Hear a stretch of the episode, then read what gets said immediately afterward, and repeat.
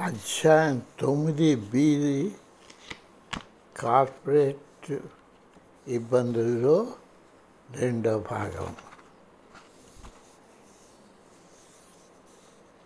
మా కేసు కోర్టుకు వెళ్ళే ముందు ఆ సంస్థ చాలా అసహకరంగా నిరంకుశంగా ప్రవర్తించడం మొదలుపెట్టింది.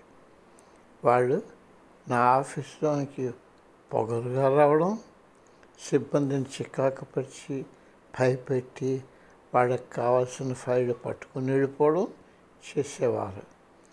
వాళ్ళని నేను ఆపలేకపోయాను. వాళ్ళ ప్రవర్తనపై ఎవరికీ కంప్లైంట్ ఇవ్వలేకపోయాను. ఎందుచేతనంటే వారు ఏ అధికార సంస్థ కింద కూడా రాలేదు. పబ్లిక్ లిస్టెడ్ కంపెనీలకు సంబంధించినంత వరకు వారే అందరికన్నా పెద్దది కాదు కాబట్టి వారు ఏ వ్యక్తికి వ్యవస్థకు జవాబుదారీ కాదు. వారు నాపై కొనసాగిస్తున్న అవమానాలు బాధలను చూస్తూ వీరు చేస్తున్న ఆగడాలను ప్రముఖంగా ప్రకటించి ఇంకెవరు కూడా నాలాగా బాధలు పడకూడదని నేను గట్టిగా తలచాను. తరువాత మా కేసులో లాయర్లు వాళ్ళ ప్రవర్తన రాజ్యాంగ విరుద్ధమైనదని వారు రాజ్యాంగ అంశాలను అతిక్రమించారని వాదించారు. న్యాయం చేకూరుతుందా అన్నది కాలమే చెప్పగలదు. కానీ అది ఎప్పుడు ఎలాగవుతున్నదని తెలియకపోయినా నిజం ఎప్పటికైనా గెలుస్తుందని నా నమ్మకం. ప్రభుత్వ సంస్థపై దర్యాప్తు ఒకటిన్నర సంవత్సరాలు కొనసాగింది. వారు మా సిబ్బంది చాలామందిని మా బ్యాంకర్ను ఆఖరుకు షేర్ రిజిస్ట్రార్ను కూడా ఇంటర్వ్యూ చేశారు. ఇది ప్రపంచ వ్యాపార రంగంలో అందరికీ తెలిసి కంపెనీకి ప్రజల్లో నెవరపాటు కలిగించింది. నేను రెండో కంపెనీతో వ్యవహరించడానికి తిరస్కరించడంతో పరిస్థితులు ఇంకా దిగజారాయి.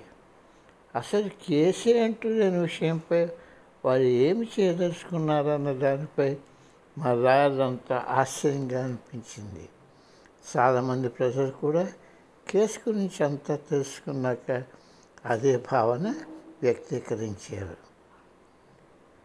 మానవుడు అన్నాక బలహీన క్షణాలు ఉంటాయి.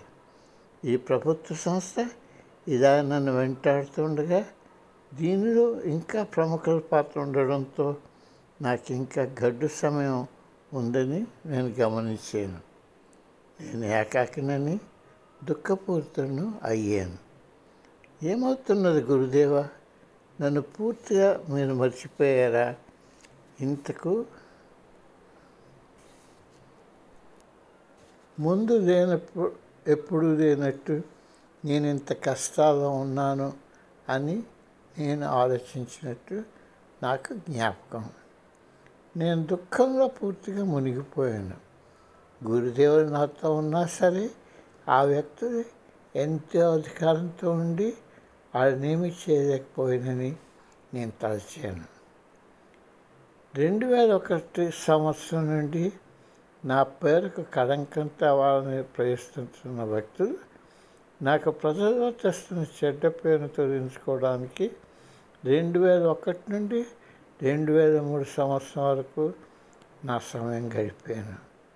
ఆఖరిలో కోర్టు నేనేమీ తప్పు చేసినట్టు ఎక్కడా చూడలేదని ప్రకటించడంతో ప్రభుత్వ న్యాయవాది అన్ని ఫిర్యాదులను ఉపసంహరించుకున్నారు.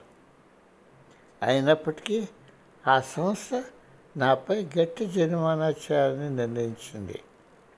వాళ్ళతో మీరు పడలేరని ఆ సొమ్ము కట్టివేయమని మా న్యాయవాది ఇచ్చిన సలహా పాటించి అది నేను కట్టివేశాను. వారి కథ ఇంతటితో సులభంగా వేగంగా ముగించవచ్చని తెలిసారు అలా జరిమానా చెల్లించడం నా నూతన వ్యాపారంలో నన్ను వెంటాడుతున్నదని నేను గ్రహించలేదు. ఈ అధునాతన ఇంటర్నెట్ ప్రసార మాధ్యమాలు ఎవరు ఎప్పుడు నా పేరు గురించి తెలుసుకొని కోరితే నా కథ అంతా తెలియజేస్తాయి ఈ కేసు అంతా అయిపోయాక ఈ విచారణలో పనిచేసిన వ్యక్తి నా ఆఫీస్కి ఒక రోజుకి వచ్చి వారి బృందాన్ని ఇలా చేయడానికి కట్టడి చేశారని దానికి వ్యక్తిగత క్షమాపణ తెలపడానికి వచ్చానని తను ఆ సంస్థ నుంచి రిజైన్ చేశానని చెప్పారు గురుదేవుల ప్రత్యక్ష పాత్ర కనిపించకపోయినా ఈ సంస్థ జరిపిన ఈ వాద్యం సమయంలో ఆయన నా వెంట ఉన్నారని ఆయన లేకపోతే నేను ఈ వేధింపులను భరించలేకపోయేవాడిని నాకు తెలుసు నన్ను ఎంతవరకు ఇబ్బంది పెట్టగలరో వారు అదంతా చేశారు కానీ ఆ రోజుల్లో గురుగా నాతో ఉండి